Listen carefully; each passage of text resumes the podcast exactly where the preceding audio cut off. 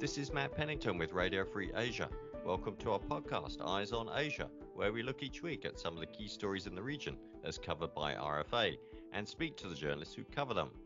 I'm joined by Paul Eckert, who heads up RFA's English language service. How are you, Paul? I'm doing great. It's always good to wrap up a busy week of coverage. So, what's been keeping you busy this week? What's caught your eye? Well, the western regions of China, Tibet and Xinjiang, where the Uyghurs live. First in Tibet, Xi Jinping pulled off a surprise visit there to a region that's really under the Chinese thumb. I'm sure that no chances were taken with spontaneous uh, events or protests or anything like that for this quick lightning visit that was reported only after the fact. And then over in Xinjiang to the north of Tibet, uh, ongoing campaigns of repression and a state media effort to whitewash what's going on there with a lot of TV shows about dancing happy Uyghurs, thankful for the Communist Party's rule. Sounds like great viewing. Not. How about in Southeast Asia, Matt? What's going well, on? Um, this week we had the third anniversary of a dam collapse in southern Laos that led to the deaths of 70 or more people. Um, people are still trying to recover from that and complaining that they can't farm land that they used to farm. And the other thing that was very sad, actually, even sadder than that, was in, from Cambodia, where three environmental activists from the group Mother Nature were slapped with new charges that carry up to 10 years in prison. They were brought into court secretly without an attorney and accused of fomenting anti government conspiracy. They've already been convicted for incitement for nothing more than peaceful advocacy and campaigning. But uh, this is becoming a grimly familiar pattern in Cambodia where people who demonstrate in ways that the government doesn't like end up being persecuted in the legal system.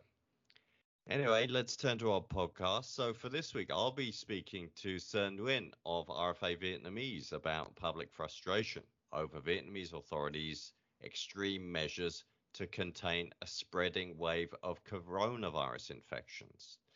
There's one poor construction worker was recently detained for going to buy food and was made to admit to police that bread was not an essential food item. Video of that exchange went viral, so we'll be talking about that. That bread as a non essential food item, that sounds like the kind of communist absurdity that Orwellian almost that we're seeing in Hong Kong. And we're going to discuss it this week with Carmen Wu, who brings the special passion to the subject that you would expect from someone who was born and raised there and has watched all this happen dramatically. So we'll be looking at acts of censorship of children's books, uh, a growing tide of parents emigrating for their children's sake to avoid uh, patriotic education of the style they deliver in China, and finally some U.S. sanctions on seven Chinese officials who are deemed responsible for the draconian policies that have been imposed on that city in the last 12 or 13 months. Our guest this week is Carmen Wu, a native of Hong Kong who works for RFA's Cantonese service in Washington. Carmen, so much is happening so fast. I want to thank you for taking time uh, from your busy schedule to talk to us about the developments in Hong Kong. Thank you, Paul. Nice to talk to you again. And as I said, it's it's it's hard to keep up with all the changes that have been imposed on Hong Kong mm. in the little over a year since the national security law was imposed from Beijing. What are some of the biggest stories you and your team are working on in terms of the national security law and what's happening in Hong Kong? Mm, one of the most major cases recently happened is the crackdown on a children picture book and uh, five speech therapists were arrested on Thursday and they are taken to the court on Friday because uh, the police said they published some some children picture books that stirred up the hatred against the Hong Kong government. Those books are explaining what's happening in the past few years in Hong Kong, particularly on the anti-extradition law movement. And um, our reporters, our RFA reporters in Hong Kong had actually interviewed those therapists before. Back in those times, they insist those books are telling truth. They are doing right thing. I believe you cannot expect children say nothing when they saw on the TV police firing tear gas and and uh, protesters protesting very hardly. You cannot expect children think nothing, right? That's the reason why the therapists they publish those kind of books. They arrested five of these young publishers for this right. uh, these publications, and mm. uh, you know it's I guess it's it's it's an attempt to whitewash the history for future generations. What's the purpose behind that? Yes, I think one of the reasons you're right. Uh, they, the police, the national security officer, they claim that those books stirring up the hatred against Hong Kong government. But the point is, what we have to think is, who is the ultimate person responsible for stirring up the hatred against the government? Did the government ever investigate how the Hong Kong police brutality is? No, but they tried to like eliminate all these kind of books that telling the bad side, the downside of the government. It's not just books though. Hmm. Um, mm. Also, media media in Hong Kong are not allowed to report on those events uh, accurately anymore. It seems. Is that correct? Right, it's harder and harder for reporters, media to report the truth, even if it's kind of truth. But if the truth is kind of not benefit, not not supporting government, they are very now the reporters are very careful on their the, the, the words, the vocabulary they are using. Not only for the media, for the filmmakers in June, the government expanded the guidelines for the film censorship ordinance.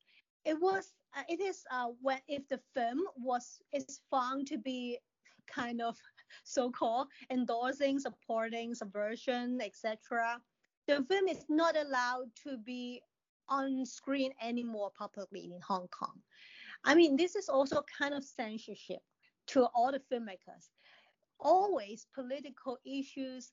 You can see you can you can see some of the documents talking about the Hong Kong movement and now being nominated and very well known worldwide. If the if this kind of guidelines is expanded, how can the filmmakers in Hong Kong make films in the future? They if, is it they can only make films to, uh, praising the, the Chinese government? Sure, sure. That's that's uh, incredible. It's, it's it's becoming just like China, where the filmmakers win respect overseas, but their films are not able to be shown in mm-hmm. China, or increasingly not even even being able to be made in China or discussed in China. Mm. One other media thing I wanted to ask you about was this Taiwan. Now, now the state broadcaster of Hong Kong has to use mainland style names for the president of Taiwan oh, and all right. that. It's another one. Yes, this one is also a very sad news, I would say.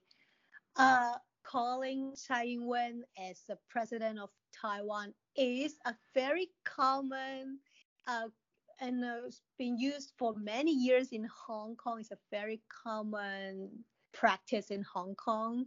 But now RTHK, uh, the radio television Hong Kong, which is under Hong Kong government, is not allowed to use president this this word anymore. So this is you. I mean, I mean this is very sad. For this guideline is sad. That means that that means that Hong Kong government is now totally equals equals to China government. They're doing a lot of the things that Beijing does, that's for sure. Now, mm. one of the responses we're seeing, we saw it in the beginning last year, but now with some of these deadlines coming up for the mm. British national overseas, it seems like a number of people are trying to leave Hong Kong or at least trying to get their kids out of Hong Kong and off to schools in the West. What's uh, happening there? Do you have any sense of the numbers? And do you know any people personally who have made this decision to leave Hong Kong forever? Or uh, I don't have the exact number, but I know yes, a lot of people, as we've seen on on TV, on the pictures, a lot of Hong Kong people because of the, those problems we discussed before, brainwashing, and more and more people getting arrested so that's why Hong Kong, a lot of Hong Kong people now think Hong Kong is not a free city anymore. and particularly the parents they want to bring their children overseas to UK. And why why the couple days ago why a lot of people they rush to the airport because of the UK's policy called LOTR for Hong Kong people just ended a couple days ago. This policy allow Hong Kong people to first move to UK, land in UK, and then apply for BNO passport, the British National Overseas Passport.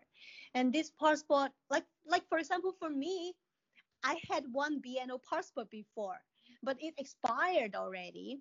The BNO passport allows Hong Kong people to live and then after five years they can apply for citizenship and then permanently live in United Kingdom. But it takes time to apply for that passport. It takes time. So you can see Hong Kong people cannot wait anymore. They cannot even wait for the application. They just want to move out and then get rid of the Hong Kong government as soon as possible. So that's why before the LOTR uh, policy end, this policy allowed them to first land in United Kingdom first. That's why they, they, they all they all want to live before this deadline. That's why we see a lot of people moving now. And I, I expect more and more people may move out for UK or I mean US and maybe Canada. More and more people will get out if Hong Kong's situation is ongoing. Sure, and and we're talking is the motivation in a lot of cases education or is it their own freedom? In other words, if they've done something that maybe the national security law now says is illegal, they're trying to get out, or is it mostly for the kids? Mm, uh, I think first problem, the major problem, of course, is the current social situation. You can now see uh, Hong Kong people, they are getting more and more careful on what they said, even on Facebook. So the tension, I mean, in Hong Kong, the whole current atmosphere is very under high tension. And secondly, because of the education, I, I, I remember we discussed before the education bureau in Hong Kong, they try to uh, change the history books about modern China history. For example, like the Opium War, they try to say they try to change all the all the textbooks to say this is the Opium War is caused by another government, caused by the British government, not the fault of the Chinese government. But is it is it really the truth? Is it really the history, or just done by Chinese government? So, so the parents is are worrying about uh, the education is now changing to all pro-China kind of pro-China education. Sure, they call it patriotic education. Yeah, right. Up in the right. north, Aiguo Jiaoyu. Now, from the United States, there has been criticism in the past, but they've recently moved in Washington to put sanctions on some of these Chinese, not Hong Kong, but Chinese officials responsible for this mm. repression. What happened there, and what was the response in Hong Kong and in Beijing? Uh, yes, the United States government just imposed sanction on seven Chinese officials.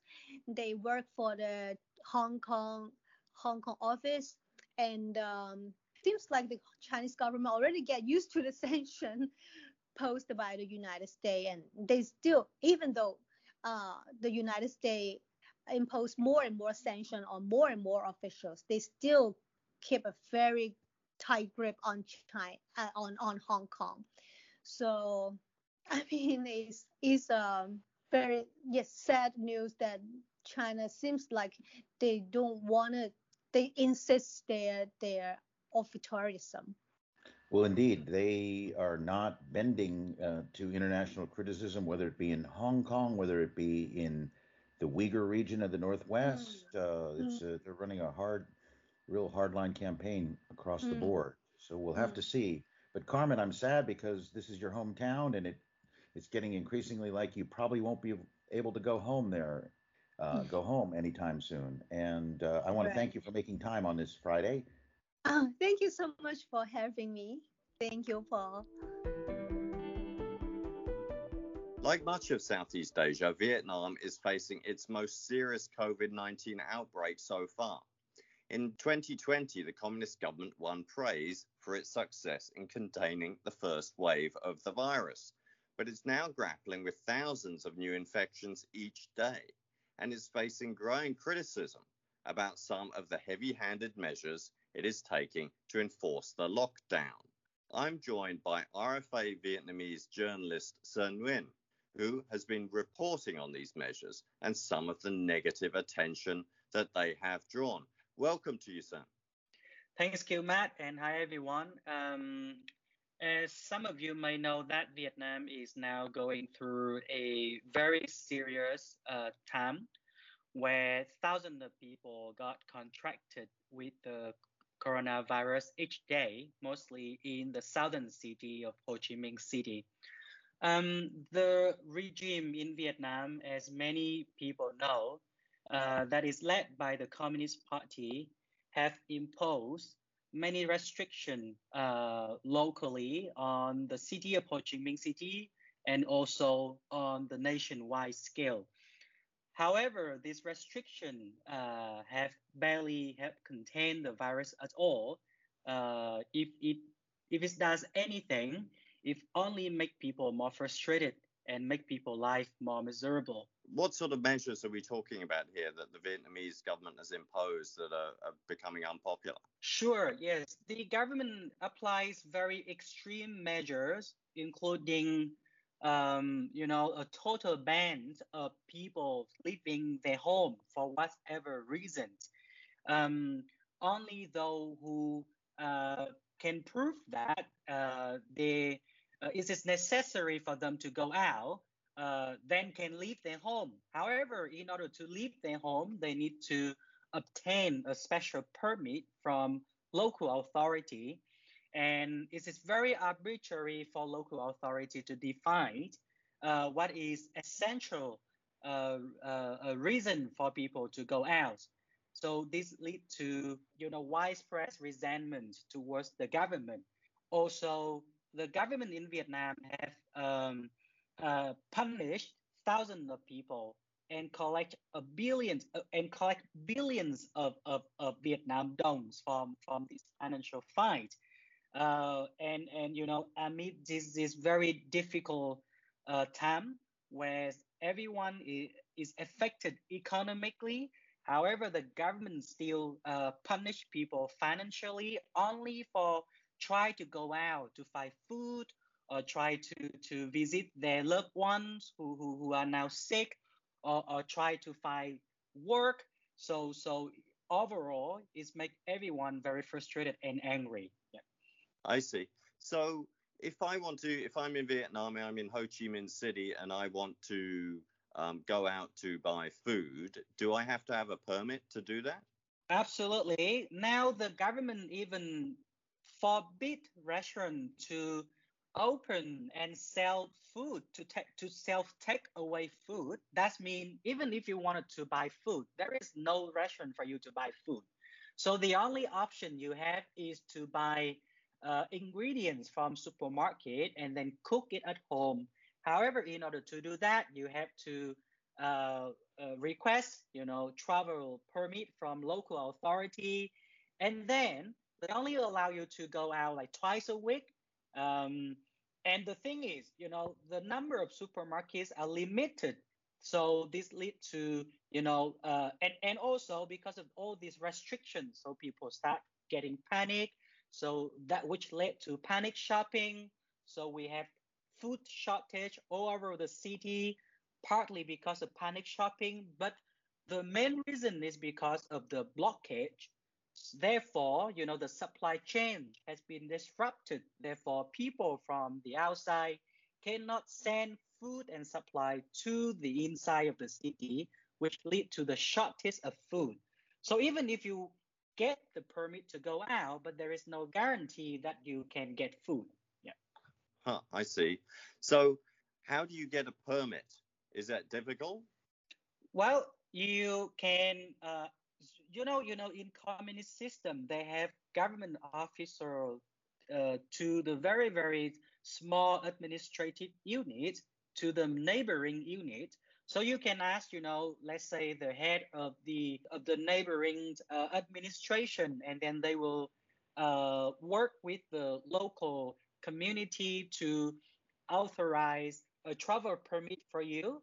Uh, however, you know, uh, recently there has been a lot of cases where uh, the government made it very clear that you can only go out for essential uh, uh, uh, uh, for very special reason. But then because of the you know no one no one explained to people what what is a essential reason here. So it lead to local authority uh, being very arbitrary in terms of you know uh, which activity you're allowed to go out. So some some place uh, you can go out to buy food, but other place the authority there think that well buying food is not essential. So you're basically just not allowed to go out. So it really depends on whether the authority in your neighborhood uh, is friendly or not or depends on how they interpret the directions from central government it does sound like a bit of a, a lottery and i know that um, some of these uh, situations have drawn attention on social media where people who've been detained or had problems with authorities have posted videos. Can you tell me a little bit about some of those those cases because I know that we've been posting on the RFA Vietnamese Facebook page. Sure, yeah. The latest incident took place, you know, just a few days ago uh, in a city in central Vietnam, uh, where uh, this construction worker he went out to buy bread. You know, Vietnam is fa- very famous for bread, which we call bánh mì in the country. So he went out trying to buy food, apparently, um, and he got stopped by a checkpoint, and the um, the authority excused him of uh, uh, going out without a reasonable excuse. And then he argued with the authority that, but I went out to buy food. And then the, uh, you know, the apparently the um, the deputy director of the local administration told him that bread is not food. Therefore, uh, you had violated the rule, so will detain you. Then um, a few, uh, then you know, in the video we saw that a few police officers detained the poor man and brought him and his vehicle back to the police station where he made to confess that he, he was forced to confess that he, he he he had violated the rule and he and he was made to agree that bread is not food which you know when right after the video was circulated circulated on social media it was then shared by i would say hundreds of thousands of people and eventually became a national uh, uh, debate, mostly people criticize the local authority for being uh, unreasonable and for uh, abusing their power. But this is only one example. You know, Vietnam is a big country where there are almost 100 million people live in. And I believe that across the country, there are hundreds and hundreds of cases like this. I'm, I'm sure you're right. And it does sound an absolutely ludicrous situation where someone has to admit that bread is not a food and an essential item. But there was a postscript to this, wasn't there? That after this big furor was raised over this poor man's situation, wasn't some uh, wasn't local official punished? Only after the incident attracted nationwide attention then the local authorities step in and they issue uh, an apology statement to uh, the construction worker and also promise to punish the uh, the official. However, just yesterday we saw the news that the local authority is now looking for uh, the person who posts this video online. So they are trying to go after the person who posts this video online. So I wanted everyone to understand that in Vietnam, just because the authorities say sorry to you, it doesn't mean they truly feel sorry. They say sorry because they don't want to get more criticism from the public, but behind the scene, they will go after whoever that published this information. And now they are doing exactly that. It sounds like they really do want to shoot the messenger. Now, tell me about the vaccine rollout because I know that Vietnam, you know, in 2020 did they did quite well in containing the virus. Things aren't doing so well now. But one thing where they have fallen short is on rolling out a vaccine. And it seems like only a, very small fraction of the population has been vaccinated so far. And I think that's attracted some some recent attention as well. Can you tell me about that? You, you are absolutely right, Matt. The vaccine rollout has been an absolute mess in Vietnam. Yes, because 2020 was such a successful year for the Vietnamese government in containing the virus that they has grown arrogant. They basically, you know, in, in recent months, the people found out that when the government uh, forecast the uh, you know they was building the they were trying to put together a budget forecast for 2021 and you know what there is no money for buying vaccine at all that's why when the recent wave of covid-19 hit the country and when the government realized that only vaccine can save people and only vaccine can stop the spread of the virus but then they realized that there is no money to buy vaccine.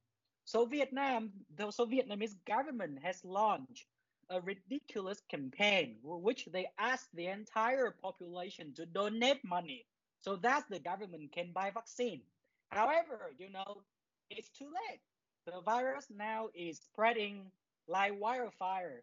And to date, only 0.3% of Vietnamese population has been fully vaccinated, 0.3%. That means around 300,000 people in the country of 100 million people has been fully vaccinated. And I just saw a calculation somewhere saying that with this vaccination rollout uh, speed, it will take 10 years for the country to uh, to achieve the, the, the, the, you know, herd immunization. Well, uh, let's hope they can pick up speed because 10 years would be kind of um, kind of useless. Now, the there was some attention on in the social media in Vietnam this week about one young lady who I understand was the the daughter of a lecturer at a military academy who managed to get a a vaccine. Was it a Pfizer vaccine? It was a Pfizer vaccine, and this incident also attracted a nationwide uh, backfire, backfired. So what happened was that, you know, as I said, the vaccination rate in Vietnam is very low. Everyone, especially people in Ho Chi Minh City now, is desperate to get vaccination. However, when uh, the government received Pfizer vaccine, uh, they initially promised to send um, a, a large chunk of, of, of this vaccine to Ho Chi Minh City, but at the end they only sent they sent a smaller amount of, of vaccine doses. And um, in Vietnam now, you, you have to wait until your turn because absol- uh, apparently there, there isn't enough vaccine for people to use. So people have to register, then you have to wait for your turn.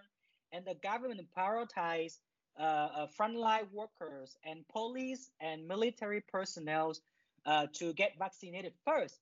However, this uh, woman, very young lady, who is not part of any prioritized group, suddenly posts on her Facebook account saying that, you know what, AstraZeneca is good, but I don't want it. I made sure that uh, my family got Pfizer, and luckily, yesterday, uh, uh, you know, I got a phone call uh, from apparently her father saying that, oh, there is Pfizer vaccine available, and then I got the shot, and she and she posted a picture of her getting vaccinated and post a picture of her vaccination uh, vaccine certificate on Facebook, and her post went viral. And uh, of course, everyone in the country went crazy because she not only not in the prioritized group, However, she did not register at all, and she did not wait a single day. Just like that, she got vaccinated while millions of people are crying for vaccine. And you know, in, in, in country like Vietnam, people is familiar with this kind of uh, power and influence and relationship uh, that you know these people have in uh, and uh, uh, eventually lead to them accessing to to to privilege. However, in, in, in this dire circumstance, it still anger the public. Yeah. It does sound like a, a case of nepotism. And I guess it just underscores people's frustration over the government's response to the COVID pandemic as it spreads through Vietnam, as it is in other countries in Southeast Asia. So, thank you very much for sharing us your insights about the situation in Vietnam and COVID. Thank you for having me, Matt. Thanks to Cern and Matt for that insight into why many Vietnamese people are becoming frustrated with the government's response to COVID. Some of the authorities' actions to contain travel outside the home border on the ridiculous. Indeed, they do. And it was good that Cern was able to kind of explain to us how and why people are starting to show their frustration. And it's kind of interesting in a communist state like Vietnam that people can sort of speak out to a degree on social media, but it's obviously not without risk. Please join us again next week for another sampling of RFA's coverage. Until then, you can visit our website, rfa.org, our past podcasts are available on platforms like Spotify, Apple Podcasts, and Google Podcasts. Just search for Eyes on Asia. If you've any feedback or suggestions, please drop us a line or attach an audio message. Our email is eoa at rfa.org. It stands for Eyes on Asia. I'm Matt Pennington with Radio Free Asia with Paul Eckert. This podcast is edited by Eugene Huang. The series is created by Leo Kim and produced by Radio Free Asia. Thank you for listening, and please join us again.